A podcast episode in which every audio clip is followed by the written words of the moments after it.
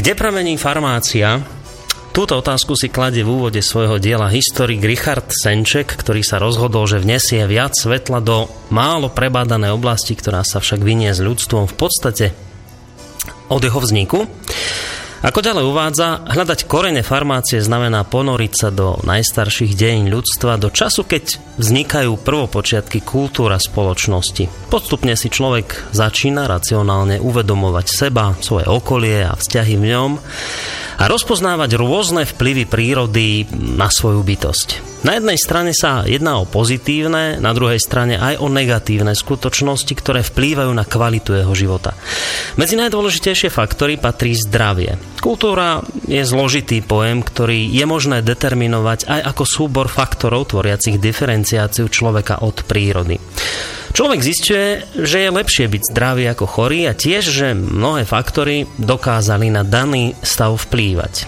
Proces vzájomného pôsobenia prírody a človeka je veľmi premenlivý a dynamický. Zdravie sa rýchlo stáva jednou z najvyšších hodnôt človeka, no a znalosť pôsobenia prírody a schopnosť dané faktory využívať sa stáva zároveň aj predmetom moci a jedným z možných spôsobov, ako si získať mimoriadne postavenie v spoločnosti. Proces poznávania je samozrejme zložitý, pramení pravdepodobne z pudu seba záchovy. Veľmi dlho trvá, kým človek pochopí, ako pôsobia jednotlivé látky a formy aplikácie. Na tejto ceste vykoná množstvo pokusov a dopustí sa samozrejme aj množstva omylov. No a tu niekde je potrebné hľadať spoločné korene farmácie a medicíny, ktoré používajú spoločný triviálny názov liečiteľstvo. To bol, vážení poslucháči, len krátky úryvok z diela spomínaného historika, ktorý je zároveň aj hosťom dnešnej relácie História na dlani. V štúdiu Slobodného vysielača vítam teda ešte raz Richarda Senčeka, historika. Riša, ahoj.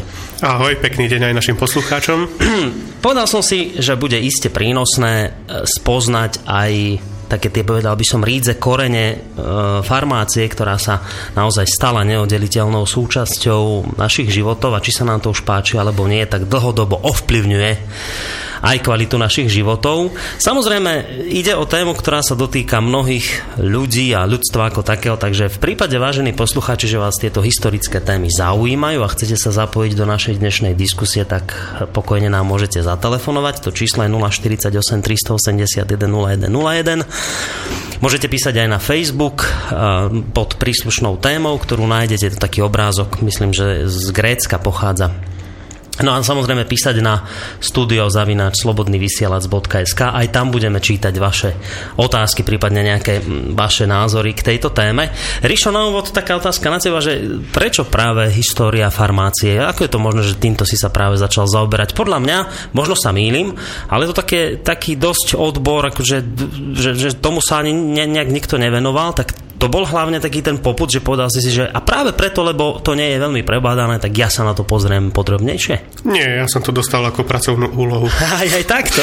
Takže nie, nie, nie. No, to bolo ako v mojom živote veľa vecí proste sa vynuli okolo mňa a bez toho, aby som do toho vôbec mohol nejakým spôsobom zasiahnuť. Uh-huh. Takže keď som doštudoval muzeológiu, ktorá ma prioritne zaujímala a cez ktorú som sa dostal aj k histórii, som chcel študovať ďalej, lebo som si myslel, že filozofia a vôbec takéto myslenie muzeologické, tvorba zbierok a e, všetko to okolo čo súvisí, e, nebolo proste ešte naplnené v tom smere, ktorý som očakával a chcel som od toho viacej. Žiaľ, tu na Slovensku už nebola možnosť študovať mm-hmm. ďalej, no a bola jediné východisko študovať históriu tak som sa podujal teda študovať históriu, čo mňa osobne lákalo, tak e, štúdium muzejníctva nebolo možné, mm-hmm. štúdium baníctva, lebo baníctvo ako z regiónu, skade pochádzam, to som mal blízko, alebo numizmatiky, tak e, obidva odbory boli aj už prebádané, tak môj učiteľ, ktorý vtedy povedal Senček, tak a čo vy by ste chceli, ako, ako ja neviem, no tak baníctvo ste mi zamietli, numizmatiku ste mi zamietli a už neviem čo. A on tak krútil hlavou, čo s vami, čo s vami, škoda vás, škoda vás. No, už som bol odpísaný, už mi to bolo jasné, že idem domov a že už som skončil štúdia. On hovorí, ešte sa ma pýta, že kde pracujete. Ja som spomenul neznámy názov jedného podniku nedaleko v Banskej Bystrice, uh-huh. ktorý ako e, dodnes funguje a on hovorí, to je čo pre pána kráľa, čo, kde vy robíte? A ja hovorím, no, to je farmaceutická firma, ona vyrába aminokyseliny. Farmaceutická firma? Farmáciu budete študovať. A takto ste sa k tomu dopracovali. Takže takto. Dobre, a teda je pravda tá, že je to oblasť neprebádaná, alebo doteraz nebola veľmi prebádaná? Uh, sú ľudia, ktorí sa venujú farmácii a je to dosť lukratívny odbor, môžem povedať. Uh, ja som sa venoval, aj sa venujem najmä dejinám priemyselnej farmácie, čiže uh, vlastne, čo sa týka Slovenska, tak je to po roku 1918, ale aj vo svete, aj u nás je pomerne dosť dosť ľudí, ktorí sa zaujímajú o farmáciu, mm-hmm. ale hlavne o tie stredoveké alebo staroveké aspekty. Tieto mm-hmm. novoveké, áno, tie sú málo. Myslím si, že na Slovensku prakticky sme asi tak piati ľudia, ktorí no. sa venujeme farmácii ako také a priemyselnej farmácii sa venujeme len dvaja, pritom ja priamo a mm. som ako vyštudovaný a je to moja priorita a ešte asi jeden alebo dvaja kolegovci, ktorí sa venujú v rámci aj iných odborov. Aha. Čiže... No málo vás je. Áno, málo. V tomto smere ja som teraz dopísal aj s pánom profesorom Uherom a s mojim kamarátom doktorom Krasnovským v Bratislavi a ešte s ďalšími pánmi, profesor Čižmárik, profesor Milata, eh, jednu knihu, ktorá ktorá vyjde v rámci edície dejiny chemického priemyslu v zrkadle Slovenska, tak nejako. A viac menej tá kniha je dosť priekopnícka, lebo tam spisujeme dejiny nie všetkých, ale väčšiny slovenských farmaceutických podnikov, ktoré tu boli alebo sú. Uh-huh. A prakticky okrem niektorých mojich článkov a článkov doktora Krasnovského ešte možno pár perličiek by sa našlo, ale prakticky nič iného neexistuje. Čo sa týka priemyselných, uh-huh. priemyselného odboru. Čo sa týka tej klasickej farmácii, ako eh, čo si spomínal v tom úvode, liečiteľstvo, povedzme stredovek alebo Rím, tam je tých prác podstatne viacej, pretože napríklad odborná literatúra, knihy a takéto veci farmaceutické patria medzi skvosty. A mhm. to už potom pritiahne pozornosť aj iných ľudí, jednak zberateľov, ale jednak historikov. Dobre, takže si frajer na to pr- priemyselné? No, priemyselné. priemyselnú farmáciu, tak to poviem, ale ono, zase, keď sa chceme historicky o tejto téme baviť, a nie len dnes, ale povedzme ešte aj výhľadovou budúcnosti, tak treba niekde začať tých, naozaj na tých koreňoch celej tej farmácie. Takže ak by sme sa chceli dostať niekde na úplný začiatok tohto všetkého, tak musíme začať bádať v praveku? Mm, vieš, e, ak chceme ísť úplne na začiatok, tak musíme začať asi tak. A na začiatku bolo slovo. Aha, takto. Nie, ja som áno. dokonca počul, že na začiatku bola myšlienka, až potom bolo vraj slovo. No, to už, to už to je diskusia. Filozoficko-teologické veci. No. Ide o to, že ak by sme hľadali, že kde, kde vznikla farmácia, kde vzniklo liečiteľstvo, alebo no. kde vzniklo niečo, čo človek si povedal, tak toto mi pomáha, toto ma lieči, to slovo lieči je už ako sekundárne, proste mi to pomáha, uh-huh. pomáha to môjmu zdraviu, tak sa musíme pozrieť okolo seba, e, napríklad do prírody a zistíme, že nielen človek, ale aj mnohé zvieratá vedia, že niektoré veci im pomáhajú. A to je dosť zložitý problém, pretože ak e, začneme uvažovať nad tým, či to tie zvieratá robia zámerne, dostaneme sa do zložitého filozofického náboženského problému vedomia a uvedomovania si. A teraz e, musíme teda rozobrať počiatky kultúry, počiatky civilizácie ľudstva, ale vlastne e, nachádzame sa zhruba na tej úrovni, keď si človek začína uvedomovať sám seba. Kedy sa z nejakého pudu stane vedomie a uvedomujem si, že toto už není pud automaticky, som hladný, idem sa najesť, hej, ale rozmýšľam, táto rastlina mi minule pomohla, keď mi bolo zle na žalúdok, možno, že mi pomôže aj teraz. Uh-huh. To je ešte, e, sme v dobách možno, keď e, človek ešte vytvára len prvotné spoločenstva. Ale kde a kedy a ako? E, silne pochybujem, že na to dá história odpoveď v priebehu ďalších možno niekoľkých storočí, pretože rozprávame sa rádovo možno o nejakých 100 tisíc rokoch obdobia vývoja ľudstva. Poviem len príklad. Aru pozná každý, papagája. No ten zožere nejakú hlinu, keď sa mu Presne tak. stáne chudáčikovi. Dodnes to veci nevedia zodpovedne vysvetliť, asi všetci myslia, ale není to akože úplne potvrdené, ale je to také najracionálnejšie vysvetlenie, že jednoducho tie vtáky vedia, že tá hlina im pomáha. A mm. oni sa húftne zlietajú na jedno miesto niekde na sever Brazílii, či kde to tam a žerú tú hlinu, pritom absolútne je to nelogické, lebo tá hlina neobsahuje prakticky žiadne výživné látky, hodnoty, čiže uh, len nejaké minerály mali. A no. Jedine to, že tie čreva nejako im to možno prečistí, ja neviem, ale proste Oni tam chodia a teraz e, vedia tie vtáky prirodzene, uvedomujú si to, že im to pomáha? Alebo je to nejaký prirodzený pocit e, put ešte? Rozumieš? A teraz, Hej, no. teraz tie vtáky sú zvieratá. Ešte stále sú to len zvieratá, ktorých uvažujeme, že možno to myslenie, ak majú nejaké primitívne, hlavne no. teda púdové. No. A ak sa u nich v tejto fáze vytvoril pocit alebo vedomie, že im niečo pomáha, zrejme to tak bolo aj pri ľuďoch. Aha.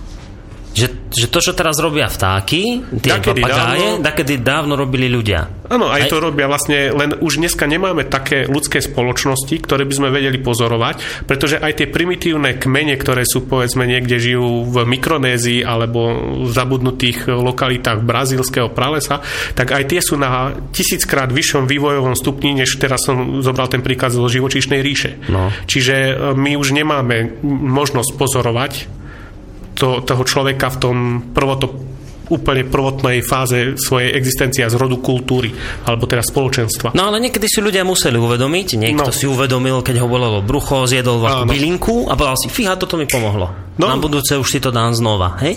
No isté, no. ale kedy a? sa to stalo? No niekedy v praveku. Či toto som veľmi, to, to, to si... zavádzam teraz, keď to takto poviem. Isté, lebo zaprvé, čo je to pravek, to je dosť uh, časové obdobie, ktoré sa nedá presne definovať. A za druhé, uh, aj to, keby sme sa dohodli, že čo je to ten pravek, tak pravdepodobne to bolo ešte skôr. Ako, ako, ako, že... Ešte to bolo, kým ešte ľudstvo nemalo kultúru. Čiže nemôžeš hovoriť o praveku, e, proste hovoríme o ľudských spoločenstvách, ak vôbec ešte boli v tom čase spoločenstva. Ešte proste hovoríme v tom čase, keď by sme mohli povedať, že človek bol niekde tesne veľmi blízko zvieraťa.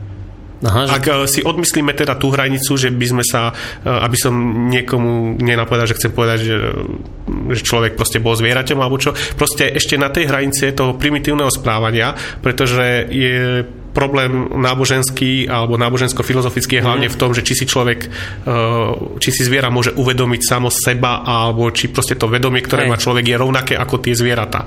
O tomto nejak, nejako nechcem polemizovať, lebo to sa nedorozprávame nič. A to už je skôr taká filozofická Áno, rovina. Presne tak. No. Proste ale sme v tých fázach, nech to je už z akéhokoľvek pohľadu, či si uvedomoval alebo neuvedomoval, no. práve keď ešte žil úplne tým najprimitívnejším spôsobom, keď ešte možno ani nepoužíval nástroje. Uh-huh. Možno len začal bádať rátať, že aj tá palica mu na niečo pomôže uh-huh. a rovnako chodil a zbieral plody a začal si uvedovať možno ešte skôr ako o tej palici, hej, že mu môže pomôcť oberať nejaké oné skonáru alebo že nejaký kameň mu rozdrví niečo, aj. tak ešte možno skôr si uvedomoval, že hentá bobula bola dobrá a hentá nebola dobrá. No, a tam, a už, tá mi pomohla, a tam sa to potom nie. nejak tak ako prenášalo, však samozrejme písmo nebolo, tak sa to len tak, že z, z človeka na človeka prenášala táto vedomosť, že sa informovali. Isté, zrejme, inak sa to nemohlo táto bobuľa toto nie je zle, lebo ti bude zle, táto bobuľa je super a takto si to asi... Túto bobulu len raz a už potom nemusíš.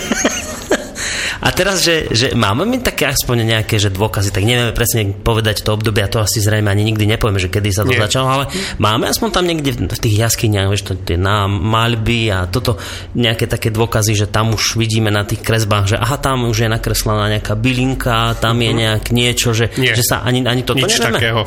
Pretože tie malby, ktoré spomínaš napríklad v Altamíre alebo Spol, teraz som z okolností počul, že to vraj kreslili deti, ale no, že, majú tak, ak sa nemýlim, okolo 20 tisíc rokov vek, plus mínus samozrejme. No. no a ja hovorím o možno období okolo milióna rokov. Uf. Čiže ako je to ohromný nepomer. No.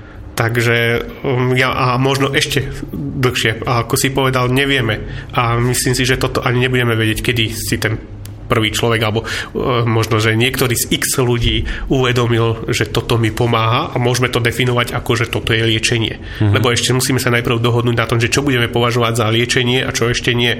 Lebo to, že si vypiješ čajík a ti je večer lepšie, tak ešte neznamená, že sa liečiš. No liečiteľstvo, toto ty no. často používaš to slovo liečiteľstvo. Liečiteľstvo to... nemožno považovať niečo ako lekárstvo a medicína, to má si ďaleko od seba, hej? Či? Uh, to je uh, liečiteľstvo je termín, alebo v tom kontexte, ktorý som ja použil, je ako protoforma. Čiže uh, zhrňa dokopy farmáciu a medicínu. No. Ešte skôr, než sa tieto dva odbory oddelili. O čom si môžeme povedať, ak sa dojdeme aspoň do toho Egypta. Hej, tam by sme dneska sa chceli dostať, ale ešte, ešte chvíľku chcem ostať práve kvôli jednej takej veci, Aha. také frajerina je to, že, že vedci zistili, ne, nechcem byť teraz mudrý ako rádio, ale to som si kedysi čítal a to som si zapamätal ten výraz, že už takí tí že praveky či akí tí šamani, že sa snažili liečiť ľudí tak, že im do, do, do lepky vyvrtali nejaký otvor, že to volá, že trepanácia, ano. a že cez ten otvor mal vyletieť zlý duch. Ano. A že to sa už dá považovať za akože, že také prvotné počiatky lekárstva alebo teda liečiteľstva. To nie sú už len prvotné, to sú už dosť značné. Pokročilé, hej?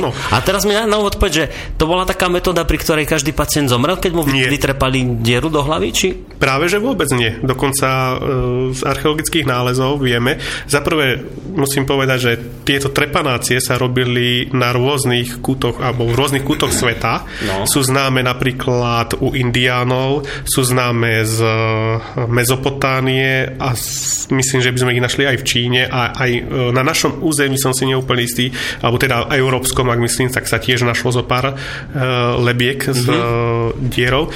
A táto trepanácia je známa od nepamätí. Je zaujímavé, že nie sme si možno celkom istí, čo k tomu tých ľudí viedlo, že aká, aká choroba, že či bolesť hlavy napríklad, alebo čo, ale no.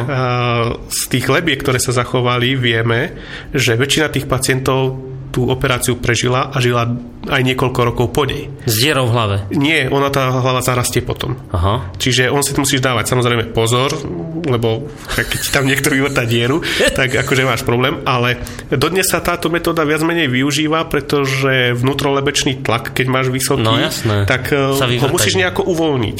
A toto je najjednoduchšia metóda. Dnes samozrejme už sú rôzne odborné no, veci, a čo už to pokročilo. Ale zo stredoveku napríklad sú zachované lepky, ktoré som videl ako na vlastné oči, kde tú dieru zakrývali mincami striebornými, pretože striebro je relatívne bakteriovodolné, dezinfikuje, takže taký čistý kov to bol, alebo zlatými, kto mal na to. Čiže počkaj, to ešte aj v stredoveku robili tie diery do hlavy? Či to nebola otázka po, len praveku? Alebo nie, on sa robia dodnes tie diery. Akože, ako viem, že za druhej svetovej vojny to skúšali napríklad fašisti ako účinný spôsob aj mučenia a likvidácia rôznych pokusov. Takže wow. ako uh, tieto diery sa robia. Neviem, ako je na tom úplne dnes, či sa to ešte využíva mm. v modernej farmácii, myslím si, že už nie. Čiže v modernom lekárstve, tak aby som bol zlý, lebo farmácia a lekárstvo je iná vec. A to som ti chcel hneď povedať, že uh, vlastne už pletieš dve veci. Okay. Pretože uh, trepanácia lepky je medicína. Aha. Čiže už liečenie liečenie. Mm-hmm. Kdežto ja ako farmaceutik som ten, kto sa zaujíma výrobou a užívaním liekov. Aha, čiže tej... nie tými postupmi medicínskymi. Áno, tým, priamo. že ti zafačuje niekto ruku, no. lebo ju máš zlomenú, ale tým, že ti ju zafačuje a dá ti tam repík. Hej. Repík Jasné. ma zaujíma, alebo čo, ale to, že má zlomenú ruku a že táto funguje nejaká dlhá, alebo čo, tak to je druhá vec. Mm-hmm. A to je ten rozdiel, ktorý vlastne v tom prvotopospolnom, alebo v, tom, v tých prvotných fázach ešte nevidíme, mm-hmm. pretože ten, kto zbiera rastliny a lieči, je zvyčajne teda ten, kto zbiera rastliny, aj lieči. To mm-hmm. sa udržalo mnohom až do stredoveku, ale tie prvé delenia e, týchto dvoch odborov už nachádzame v Grécku v starovekom Grécku samozrejme. No ale ešte pred starovekým Gréckom samozrejme boli iné, iné ja, civilizácie. Staroveké, tak, tak, no aby sme aj teba ako farmaceut Ta, či čo si to potešili, bo historika, ktorý sa zaoberá históriou farmácie, tak my máme, alebo teda vy historici máte nejaké dochované prvé dielo, ktoré hovorí práve o takomto niečom, o farmácii, o bylinkách, o tom, ano. aké pomery, čo na čo je. Takýchto Také diel nám... je pomerne veľa a preto uh, vlastne, pretože tieto diela patria medzi najstaršie no. a tak uh, tá farmácia, alebo dejiny farmácie sú pomerne lukratívnym historickým odborom. Mhm. Čiže u nás nás sa od, zaoberá týchto starovekých alebo u nás teda stredovekými farmaceutickými spôsobmi a, lekár, a lekárstvom tiež pomerne veľa historikov a vo svete ešte viacej. No a keď si sa pýtal na také najstaršie, samozrejme, že tak ako uh, všetko, tak vždy no. najstaršia musí byť Čína, ale ono sú to zvyčajne legendy, lebo uh, tam sa traduje, že prvé lekárske knihy alebo prvé tie farmaceutické postupy už boli spísané v 4. až 3. tisícročí pred Kristom. Čiže 3000 rokov pred narodením. Fú, to je pekne 3 až 4 tisíc. Wow. Ako ono to je pravdepodobne len legenda. Mm. Ale čo sa považuje za takú najstaršiu knihu, tak je to kniha Trál od cisára, teraz ja to skúsim prečítať, lebo to meno je ako Sheng Nung, nech mi všetci Číňania odpustia, ak som... To... Prípadne nech nejaký Číňan zavolá, že ak sa to číta. Bol to nejaký legendárny uh, cisár a žil v 37. storočí pred Kristom a napísal on knihu tráv, kde popisuje viac než 300 liečivých rastlín. Toto sa považuje za takú najstaršiu kvázi knihu, no vôbec spis, akože tak, ktorý uznávame, že naozaj mm. existuje. No a vrátime sa z Číny snáď k nám, k nám, no, no dobre, aspoň do tohto nášho prostredia, takže no. do Egyptu, lebo Egypt e, ako egyptská civilizácia, tá vlastne dala základy všetkému tú, čo máme, alebo teda aspoň posunula, pretože vlastne e, grécka civilizácia dosť veľa čerpala z Egypta uh-huh. a aj tie ostatné a tým sa to presunulo zase na Rím a potom k nám. No a v Egypte takéto prvé legendárne uh, spisy, alebo teda knihy, uh, diela pochádzajú zhruba z roku 2900 pred Kristom od kráľa Athoisa, ktorý um, mal napísať ato, anatomické diela, čiže už uh, vlastne lekárske. Uh-huh. V tom čase však stále hovoríme o liečiteľstve, alebo teda uh, odbore, ktorý, kde je ešte stále spojené farmácia a Spolu medicína do jedného odboru. Uh-huh. Čiže ak niekto uh, povie o Egypte, že tam bol lekár, tak uh, hovorí zle, pretože to mal byť liečiteľ lebo to bol aj lekár, aj farmaceut v jednom. V jednom. Ono síce uh, už tam máme záznamy, že existovali určité delenia, ale zvyčajne to nebolo v, uh, ako v tom odbore, ale v tom, že ten lekár mal napríklad sluhov, ktorí sa mu starali o zbier rastlín. No tak to boli prví farmaceuti. Nie, práve, že toto sa nedá považovať Prečo? ešte za... Pretože keď je, ja ťa poverím, chod zbierať tamto tie hríbiky, no. aj lebo sú dobré, tak to ty robíš iba mechanickú prácu.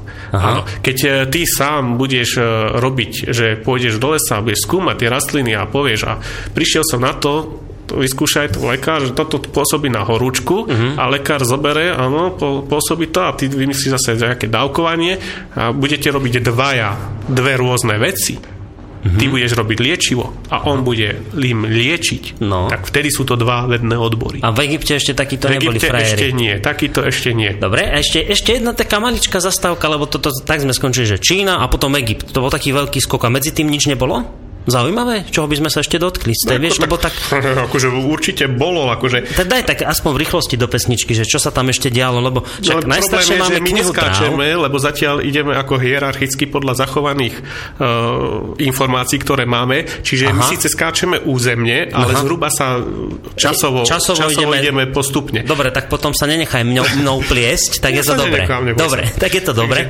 Čiže sme sa dostali po Egypt s tým, že ešte ale ani tam stále neboli takí tí úplne, že samotní tí farmaceuti, ale boli tam Nie, takí liečiteľia, ktorí... Ale máme z Egyptu niekoľko zaujímavých vecí, ktoré by sme si ešte mohli spomenúť. No určite, určite. No, no napríklad pristaviť. určite by sme mali spomenúť uh, faraóna, ktorého meno zase skúsim prečítať, pretože tieto egyptské, no to je niečo. To nevadí. Čiže on je Necericheta, Necerichet, Aha. Het. A on čo bol za frajera? Ale on je známy pod uh, názvom Joser, to už asi je Pyramídu jeho poznáme. No, presne, prvá stupňovitá pyramída. No a on mal nástupcu Heta, ktorý uh, bol alebo nebol pravdepodobne jeho syn.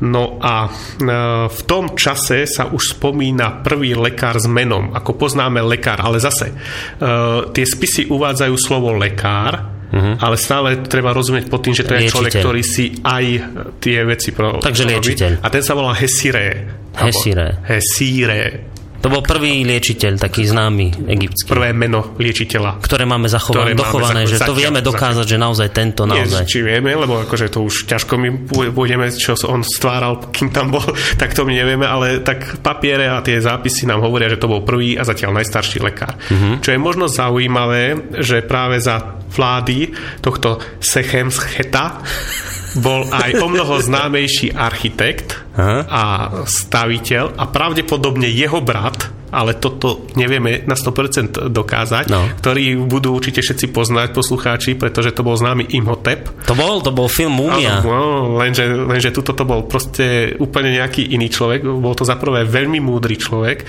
Bol to predovšetkým vynikajúci architekt, ktorý staval pravdepodobne všetky tie pyramídy v tom čase. Uh-huh. Ale čo bolo zaujímavejšie, on sa venoval práve liečiteľstvu a lekárenstvu a napísal zrejme niekoľko e, kníh a medzi iným za autora, považuje sa za autora knihy Múdrosti, kde sú aj rôzne recepty, aj rôzne e, spomenuté liečivé rastliny. Avšak samozrejme my z tohto obdobia ten originál nemáme, máme ho len z mnohých prepisov z neskorších dôb, čiže to sa rekonštruuje naspäť, že čo asi tam bolo alebo nebolo. Mm-hmm. No, on bol tak významný v tom Egypte, že približne no nejakých tých 1500 rokov, ak to vypočítam okolo roku 500, sa stal bohom, alebo bol zboštený a sa stal práve, že bohom vedcov a medzi iným aj lekárov a farmaceutov v tom čase stále ešte ako jedných.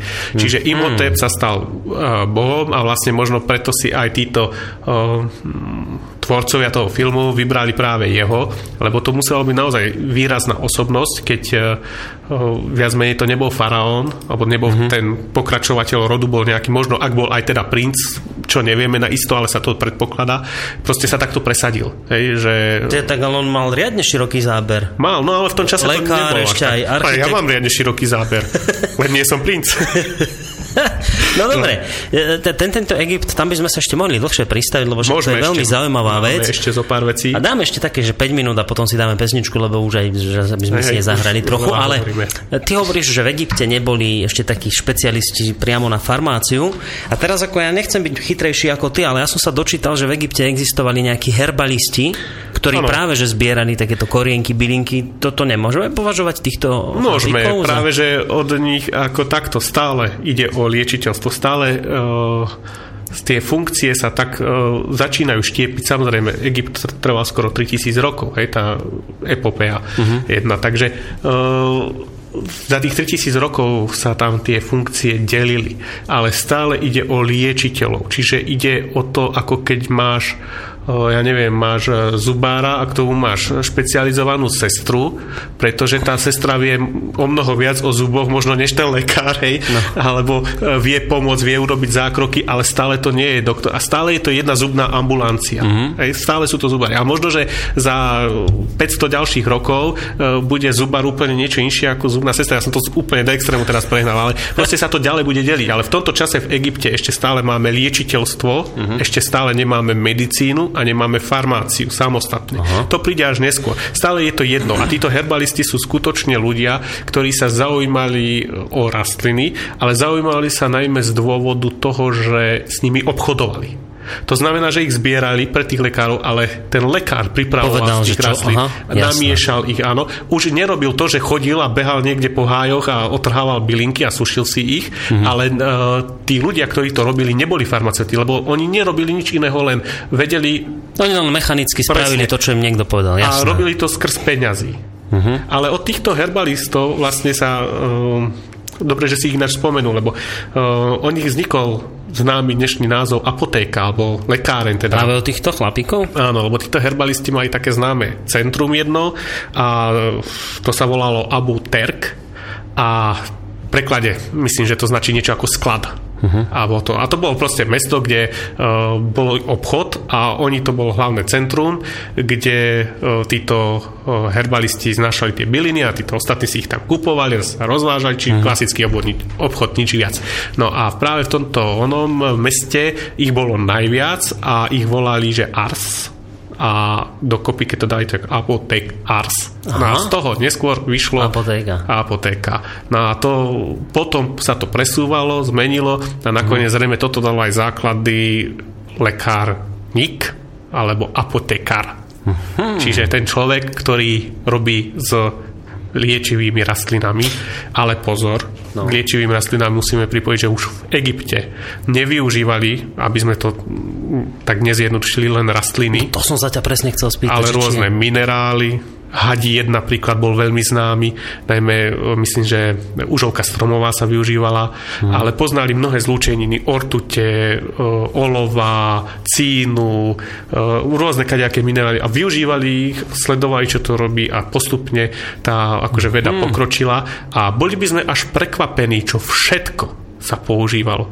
Eh, ak si niekto predstaví, že oni to robili nejaké 4-5 rastliniek a tam varili alebo čo, mm. tak ako to bolo podstatne zložitejšie a podstatne premyslenejšie. Ako ten Egypt bol na úrovni a myslím si, že okrem toho, že som spomínal, že v tej Číne bolo opísaných 300 približne liečivých uh-huh. rastlín, tak si musíme pripočítať, že tam oni poznali možno takých 50 živočíšnych látok a možno nejakých ďalších 300 minerálnych a môžeme uvažovať, že používali možno až do tisícky prírodných látok hm. alebo rastlín a rôznych komponentov a vedeli z nich vyrábať rôzne šťavy, lektvary, nápoje, marinády, uh-huh. kvasili a neviem čo. Postupne sa to samozrejme rozbiehalo, ja skáčem plus minus. Hej, dobre, a oni tak, takže nielen rastlinky, ale aj minerálne látky, také rôzne. A museli veľmi vedieť veci. aj to, to, to dávkovanie, lebo že k zortuťou človeka zabiješ, keď mu to preženieš. To je presne veľký uh, omyl. Nie? Áno, uh, do približne stredoveku, do 19. storočia bola ortuť vyhľadávaným preháňadlom. Ale. Áno, čistá ortuť. E, problém je nie s ortuťou, problém sú jej zlúčeniny, ktoré sú niektoré veľmi prudko jedovaté, ale samotná ortuť má dezinfekčné účinky, kovová a ja sa niekedy až smejem, keď vidím, ako behajú, nech sa na mňa nehnevajú hlavne environmentálni ekológovia, ktorí keď vidia rozliatú ortuť a už je z toho dobre, že nie druhý Černobyl. Aha. Pritom hovorím, že taká dávka bola okolo 100 až 150 gramov, čo je pomerne dosť a to ťa krásne prehnalo a vyprávalo vyprázdnilo. A to oni, akú ortuť? To nejakú takú pomrvenú, taký prášok zedli, alebo čo to bolo? No, si v živote nevidel ortuť. No videl v teplomere, ale no, to, to, to je tekutina. A to tak oni vedeli takú, takú ortuť už si no, vyrobiť? No pravda, že áno, to nie je nič problematické. Nazbieraš si dostatočné množstvo rumelky, zavrieš to do retorty, prevrátiš hore dnom, zapálíš pod tým oheň a ona ti vytečie sama. No ale čo? Toto a, je... a čo, čo mám spraviť?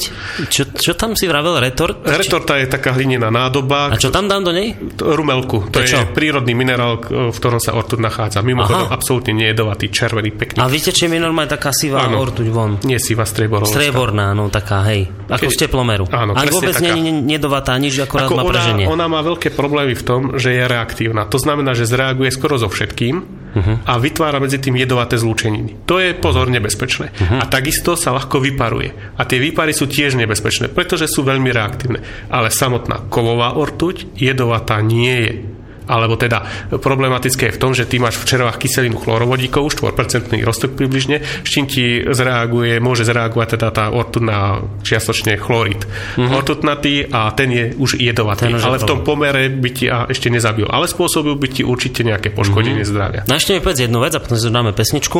Okrem týchto všetkých minerálov, rastliniek, používali tí egyptiania už aj nejaké také finty ako operácie, chirurgiu a niečo podobné? Aj keď toto nie je otázka na teba ako, ako toho, kto skúma farmáciu, ale či, či máš vedomosť o tom, že už boli aj v tomto zbehli, vieš, nejaké boli operácie? Uh, neviem, do akej miery poznali, ktoré operácia, čo všetko konkrétne robili, uh-huh. lebo mnohé veci nevedeli. Samozrejme, mali problémy napríklad so zápalmi, s infekciami, s rôznymi chorobami. Ale napríklad e, je známe, že vedeli si poradiť so zlomeninami, niektorými, hlavne s ľahkými, ale však pri egyptianoch musíme spomenúť najmä ich múmie. No, to je vážne vážna téma. No a to, že egyptiania veľmi dobre poznali ľudské telo a anatómiu, lepšie možno si dovolím tvrdiť, než možno stredoveký Rím, lebo oni to uh, prakticky s tým žili. Ka- každý, kto mal len trochu niečo znamenal v tom Egypte, sa dal munifikovať, lebo to bolo proste, to bolo náboženstvo, to bolo myslenie, to bolo mm. proste životný, životné poslanie, sa nechať zmunifikovať a pripraviť sa na väčší život, alebo teda to telo zachrániť. Na, na to, tomu sa venovalo kvantum ľudí a to museli museli, samozrejme oni poznávali to telo. Ako zachrániť do dnešných čiast, to, to nie je taká, taká jednoduchá vec. Vymyslieť, že ten nátrón, to je proste zmez liatku a neviem čo všetkého vonných olejov, potom ako to, tie postupy, veď to trvalo 70 dní len namáčanie toho tela a jednoducho to oni roky museli skúšať a tie poznatky sa museli akumulovať, aby prišli na ten najlepší uh-huh. postup. A prišli na dobrý postup, treba si povedať, že tie mumie zachovali sa dodnes. No. A čak o tom postupe si môžeme povedať aj trošku viacej po pesničke, či už nechceš, nechceš k týmto veciam ísť. Vieš čo, no, ako také... máme toho dosť. No však veď práve, ešte tam máme aj, aj tých Grékov. No. A už keď sme pri Grékoch, tak si zahráme jednu pesničku. Môžeme si. A dáme si Alexander the Great. To je, inak spieva to Iron Maiden, takže tí, ktorí nemáte radi nejakú rýchlejšiu hudbu, tak si dajte takú pauzičku radšej. Ale, ale toto je melodická zase Ale čo chcem povedať, toto je asi môj najobľúbenejší hrdina historický Alexander Veľký. A my sme teraz hovorili o, o Egypte z toho ptolemajovského obdobia. Nie, nie, nie, tak pri tom Ptolemajovskom viac menej e, končíme, ale skoro všetky tie poznatky sa zachovávajú z tohto obdobia, pretože e, Ptolemajovci spísali veľa vecí uh-huh. a tie staršie informácie viac menej vieme, alebo teda nie len samozrejme, ale vieme ako prenesené cez tieto ich dokumenty. Napríklad um, zachoval sa Erberov spis alebo Erberov papírus, na ktorom je takisto veľa farmaceutických uh, záznamov uh-huh. a takýchto papírusov s menami je asi 13 a každý jeden obsahuje množstvo aj receptúr ako už starovekých. A tieto sa predpokladajú, že sú podstatne staršie. Len no, zatiaľ sa nám nepodarilo nájsť nejaký materiál, o ktorom by sme vedeli datovať, tak toto je 2000 rokov starý hmm. dokument pred Kristom samozrejme. No, takže ale takže pri tom Ptolemajovskom dobi tam už práve končíme, hej? Tam, tak tam je to taký už, no. a pôjdeme a čo potom. Tam, tam treba si povedať asi toľko, že Ptolemajus, on sa tak, tak sa to sklonil. Ptolemajus. No? Ptolemajus, to bol vlastne spolubojovník Alexandra Veľkého a keď sa, keď sa rozpadla uh, tá ríša Alexandra Macedónsko, tak jeden z tých jeho spolubojovníkov, ten Ptolemajus vytvoril Aha. práve, Oni sa stal faraónom v Egypte. Ako správni kamaráti Alexandra, Aha. tak sa pobili o jeho dedictvo. Presne. A tam sa to rozdelilo na koľko? Na 4 ríša? Na 4 základné, pokiaľ sa nepamätám, ale tam to bolo viacej, však oni no. si ani na meno potom už nevedeli Hej. písať. A Myslím, tento Ptolemajus, ten vládol v Egypte, on sa stal ano. potom faraónom. On sa stal faraónom a samozrejme založil tam poslednú, myslím, dynastiu a úplne poslednou faraónkou teda bola známa Kleopatra no. 7. Tak poďme na Alexander the Great, to je vlastne Alexander Veľký, v podaní Iron Maiden.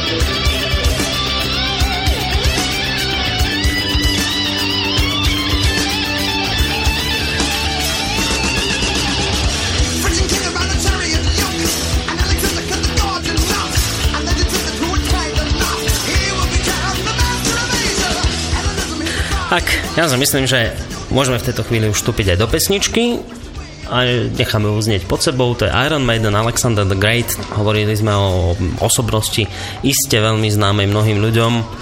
Staroveký to vodca, ktorému sa podarilo dobiť značnú časť sveta. My dnes hovoríme s Rišom Senčekom, historikom o dejinách farmácie. Skončili sme kde si pri Egypte, a práve ako už aj Rišo naznačil, tak e, od Egypta prebrali potom poznatky e, v rámci farmácie staroveky Gréci. Tak poďme sa trošku bližšie pozrieť práve na toto helenské obdobie, ako Gréci prispeli k rozvoju farmácie a vôbec lekárstva všetkých týchto vecí. No akože e, zase prevzali, ako prevzali samozrejme, že aj oni mali niečo svoje, niečo naučili, e, niečo prevzali od iných e, krajín, ako si spomenul Alexander Macedonský toho trošku pochodil, trošku no. kde tu sa pobil, tak a občas aj niečo doniesol do toho Egypta, takže boli to aj poznatky. No a Greci mali aj vlastnú cestu a no, už v Iliade sa spomína ju dvaja synovia, to je Machaón, alebo Machaón, ťažko povedať, sa to presne čítalo, a Podeleinos, ktorí boli synovia Asklepia. Uh-huh. Uh, Asklepios to je taká dosť problematická postava, čo sa týka historicky, lebo tam sa len viac menej predpokladá, že on skutočne aj žil, existoval, ale existuje aj teória e, taká, že to bol práve egyptský Imhotep už ako zboštený, alebo respektíve prevzatý, lebo hovoríme o 12. storočí, to znamená, že keďže tí egyptiania ho zboštili až okolo toho 6. storočia pred Kristom, takže toto ešte skôr. Uh-huh. Takže ale už asi v tom Egypte ten Imhotep znamenal uh, veľké, bolo to veľké meno a už viac menej sa schylovalo k tomu, že sa v tej legende uh, hovorilo o tom, že to bol boh, poloboh a uh-huh. postupne sa tým bohom stával. No. no a Gréci s tými egyptianmi prichádzali samozrejme do kontaktu a nejako ho mohli prevziať túto myšlienku, aj e, myšlienku vôbec nejakého ako božstva vedy, hmm. božstva lekárstva tým pádom a aj farmácie. No ale hm, história hovorí aj teda druhú možnosť, že to bol skutočne žijúci lekár. No a, vlastne... a čo si vlastne- myslíš ty, ako to ty vidíš? Žil naozaj? Vieš čo, posledne, keď som sa s ním rozprával, vyzeral do živo. Tak... neviem, naozaj neviem, že akože uh, historik uh, si nemá čo myslieť, historik by mal vychádzať z reálnych faktov. No. Ak uh, chceš niečo posudzovať triezvo, tak uh, nemôžeš si dopredu vytvárať nejakú predstavu. Mohol žiť, nemohol žiť?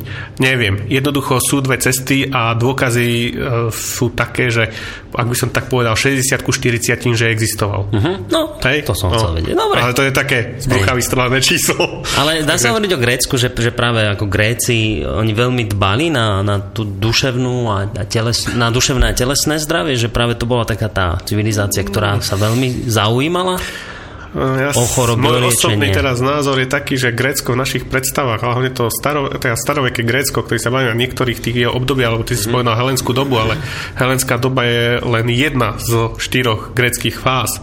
Mm. A e, proste je, máme veľmi skreslený pohľad na to, aké aké bolo v Grécku myslenie a aké boli postoje. To boli veľmi rôznorodé postoje. A vôbec e, ten život, ten bol od eh, jednej oblasti k druhej častokrát úplne diametrálne odlišný. Ten, tie rozdiely boli možno väčšie ako u nás medzi severom, ako myslím Norskom a nejakým južným Talianskom v súčasnosti. E, medzi jednou dolinou a druhou v tom čase. Mm-hmm. Zoberme si len známe Sparta a Atény, tzv. demokracia alebo totalitárny štát. E, Sparta porazila Atény, vyhrali aj tak Atény v histórii, takže to je zaujímavé. Ja akože e, potom celkový pojem demokracie to, čo my si predstavujeme pod pojmom demokracia, čo fungovalo v starovekom Grécku, to je úplne niečo iné, to sa nedá ani Hej. len porovnať, to je len názov ten istý. Hej, to sme riešili minulý týždeň s jedným človekom, ktorý tiež sa týmito vecami zaoberá, hovoril, že to úplne ako toto nesedí s tým, čo bolo v Grécku. To, samozrejme, že to nesedí, ale takisto sú aj postoje. Uh, je tam x filozofických škôl, každá hovorila niečo. Tam boli škole, ktoré boli veľmi prísne a veľmi proste e, dekadentné. Potom boli boli úplne uvoľnené. Mm. Aj, aj tie zvyky boli úplne iné, akože keď sme sa rozprávali o histórii a filozofii a tých postojoch, tak by sme mohli také detaily teraz hovoriť, ktoré sa nám zachovali, ktoré by sme nemohli pred desiatou rozprávať, lebo... Až, kto? áno, áno, tam sú, tam sú rôzne one, hlášky, ktoré sa neučia na školách, pretože mm. by to bolo dosť zaujímavé možno. A to od osobností, ktoré my dávame na piedestal. No počkaj, tak naznač, aspoň čo naznač, nech máme čo, nejaké čo vzrušo. Čo chceš eh, no? zrušovať. No. Napríklad Platón je známe ako platonická láska, ako čistá, nádherná, ale Platón ju definoval ako lásku homosexuálnu. Aha, ako no, no. najčistejšia láska napríklad podľa Platona je chlapa k chlapovi. Nemyslel to ako sexuálnom podtexte, aby to zase uh-huh. som vyriešil. Ale že to je jediná čistá láska chlapa chlapovi. Vyslovene to píše. Uh-huh. To som iba uh, takú no, ale... čerešničku, ale môžem povedať aj uh, napríklad k zvyklostiam, keď si povedal. No. Uh, sexuálny styk na verejnosti v časoch Grécko bol rovný svadbe. To znamená, že ak si si chcel zobrať nejakú devčinu a rodina ti to ne, nejako nechcela súhlasiť, tak si ju zobral niekde na námestie, tam si ju... No, niečo? Niečo a už to všetci rešpektovali a bolo to proste ako svadba, ako bol to normálny, legitímny krok. Tak takí Niektorí... Gréci sa museli celkom tešiť, keď vedeli, že niekto niekomu nechce. Pozor, to nebolo také zase akože jednoduché. A zase v jednej krajine, lebo tá, to Grécko bolo rozdelené na x tých štátov. Mestských, áno. Uh, panovali rôzne zákony, rôzne filozofické školy, rôzne myslenia. Čiže v jednej tej krajine to takto fungovalo, v druhej to tak už nemuselo fungovať. A, uh-huh. Ale proste boli tam takéto historické záznamy rôzne druhu, čiže, čiže ťažko je hovoriť o tom, aké bolo Grécko. No škoda, ale musíme sa vrátiť k tej farmácii, nie že by to nebolo zaujímavé, ale tieto veci tiež tak akože by bolo dobre dorozoberať. No, ale keď, keďže sme hovorili, že v Egypte to ešte nebolo tak diferencované to liečiť e, lekárstvo od farmácie, v Grécku sa to už oddelilo? Áno, práve v Grécku sa to začína deliť. Práve tu Gréci dali vo farmácii veľmi veľa, pretože napríklad, keď som spomínal toho Asklepiosa mm-hmm. vlastne dal symbol farmácii, keď už nič iného. To je tá známa palica s ovinutým hadom. To dal on? To, dal áno, to je podľa neho, to je Asklepiová palica. Mm-hmm. Ako to je znak všetkých farmaceutov. Mm-hmm. Podľa neho sa nazva, nazývajú tzv. asklepióny, to sú chrámy, kde sa uh, už liečilo kde boli lekári aj s farmaceutmi spoločne a boli to ale nábožensky orientované chrámy, proste kde liečili tých bohatých a neviem koho všetkého, podľa čoho.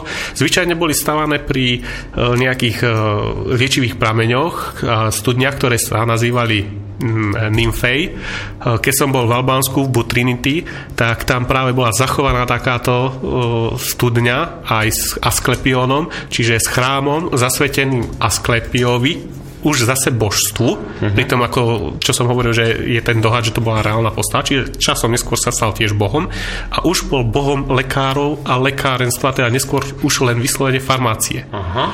No, e, čiže e, toto je len e, taká ukážka, viac menej ako sa z osoby stane celé odvetvie, ak to tak mám povedať. No a v tomto čase už máme niečo ako rizotholmov, to znamená rezačov koreňov. Uh-huh. To je prvá nová špecializovaná mm, prak, špecializované odvetvie, e, odbornosť človeka, kde už môžeme hovoriť o tom, že to nie je lekár, ale že to má bližšie k farmácii, pretože ten špecialista už bol školený na to, že vedel rezač koreňov, hej, čiže uh-huh. vedel, ktorú rastlinu ide urobiť a ide ju spracovať za účelom liečenia. Uh-huh. Čiže žiadne, že lekár ho poslal, toto spravíš, Je. tak toto pomíšaš. Samozrejme, vždy to bolo zvyčajne ešte stále veľmi dople, dopletené a tí lekár aj tento častokrát si zasahovali do remesla.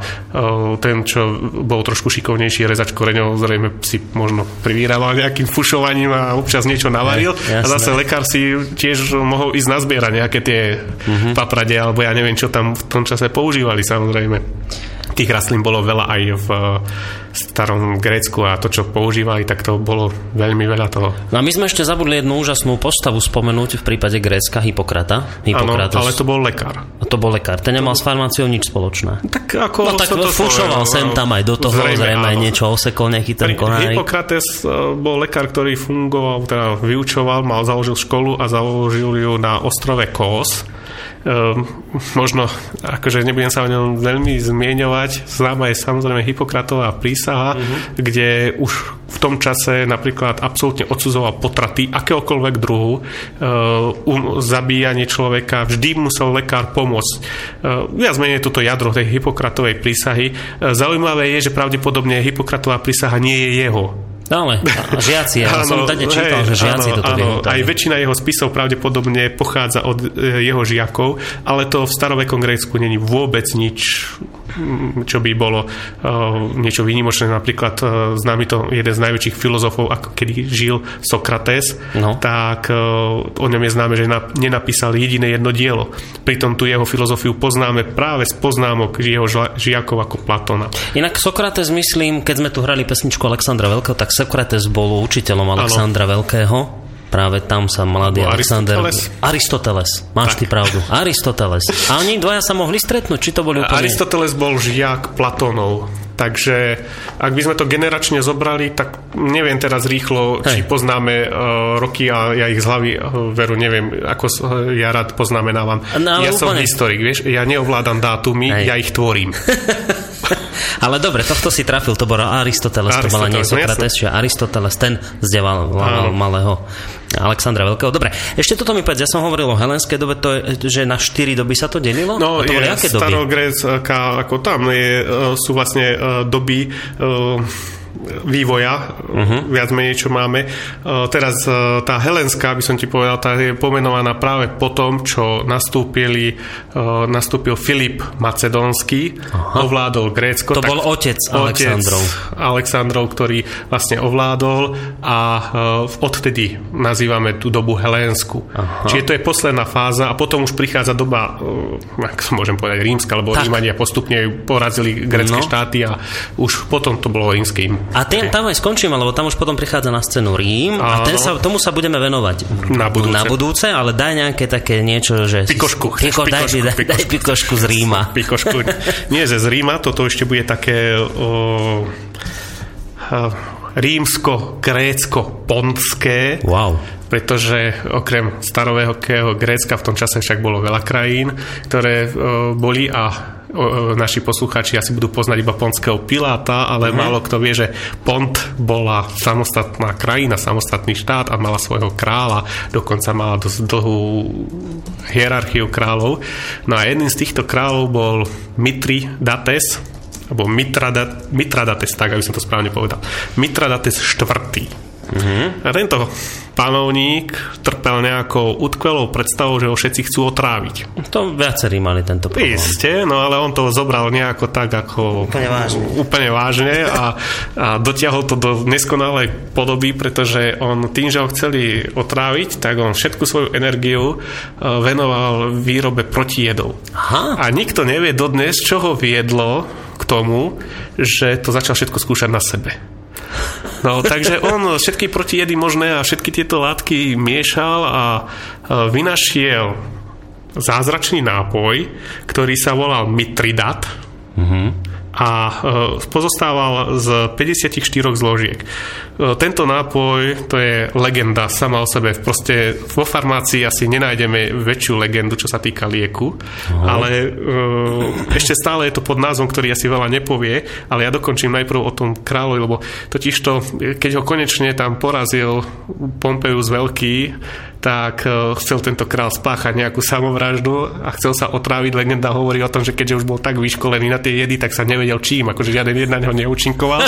tak aby, aby tú potupu nejako zažehnal, tak musel poprosiť svojho sluhu, aby mu sekerou odťal hlavu. Takže žiaľ sa mu to všetko vypomstilo. No ale uh, tento nápoj zostal po ňom a uh, prejdeme k ďalšiemu významnému vládcovi, a to k Nérovi, rímskému cisárovi, ktorý okrem toho teda, že sa zabával vešaním no, kresťanov... tomu by sa zišla nejaká medicína, sa mi zdá. No, tak... Nejaká, on... mal hlavu, hlavu do poriadku. Ste mal tie skvelé svoje zábavky. Mal, mal koňa, myslím, že menoval za senátora svojho ano. a takéto veci stváral.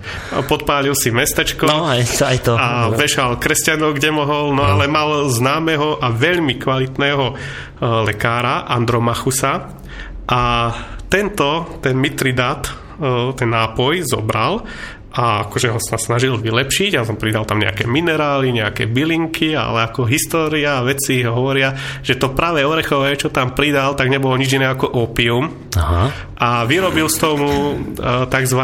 teriak, čo mm-hmm. by sa dalo voľne prekložiť ako divý, diviak, mm-hmm. niečo takého, lebo je to od greckého slova terion. A tento nápoj sa stal legendárnym na celé tisícročia, pretože to bol tzv. všeliek na všetko. Uh, farmaceuti, tovariši, keď sa chceli stať majstrami, tak až do 19.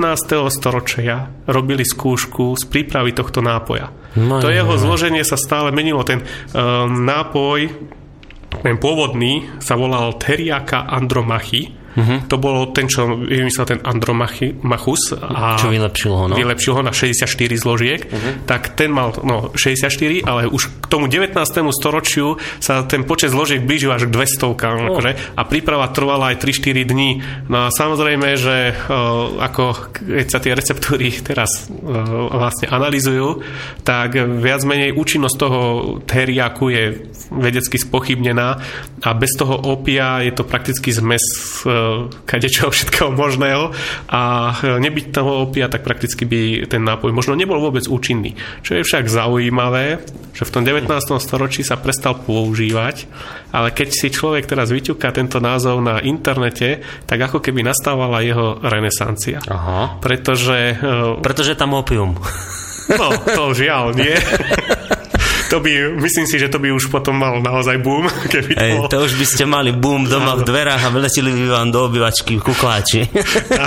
no. Tak, no ale jednoducho akože rôzni títo liečiteľia po domácky zase sa snažia oživiť eh, legendu a mm-hmm. pripravovať tento nápoj Žiaľ je treba povedať, že žiaden zázračný nápoj nikdy neexistoval a neexistuje a môžeme iba povedať to, že vďaka opiu, ktorý tlmil výrazne bolesti a ľudskej viere a telu, e, tento teriak alebo terion mohol účinkovať. Mm. No a my aj v našich zemepisných dĺžkách poznáme tento nápoj mm. a ostáva nám po ňom pamiatka v podobe slova driák lebo to je teriak, driak a to je proste um, nejaký taký pseudonym pre silný nápoj, čiže keď povie, uh-huh. dám si driak, tak uh, proste niečo silného, tak uh, sa dneska myslí s tým asi niečo alkoholové najskôr, ale je to proste, uh, to slovo vychádza práve z terium. No dobre, tak naťukli sme rímsku ríšu a rímskou ríšou aj stredovek a budeme v tom samozrejme pokračovať, lebo toto je na pokračovanie téma týchto, tejto farmácie. Myslím, že veľmi zaujímavé rozprávanie s Riešom Senčekom, historikom. Ja ti ďakujem, že si dnes prišiel. Nemáš za čo. A teším sa, že prídeš zase, vieš. Tak zaplatíš prídeš. No jasné. Dobre, tak keď sme začali s, tých Ríman, s tými Rímanmi, tak si dáme niečo talianské na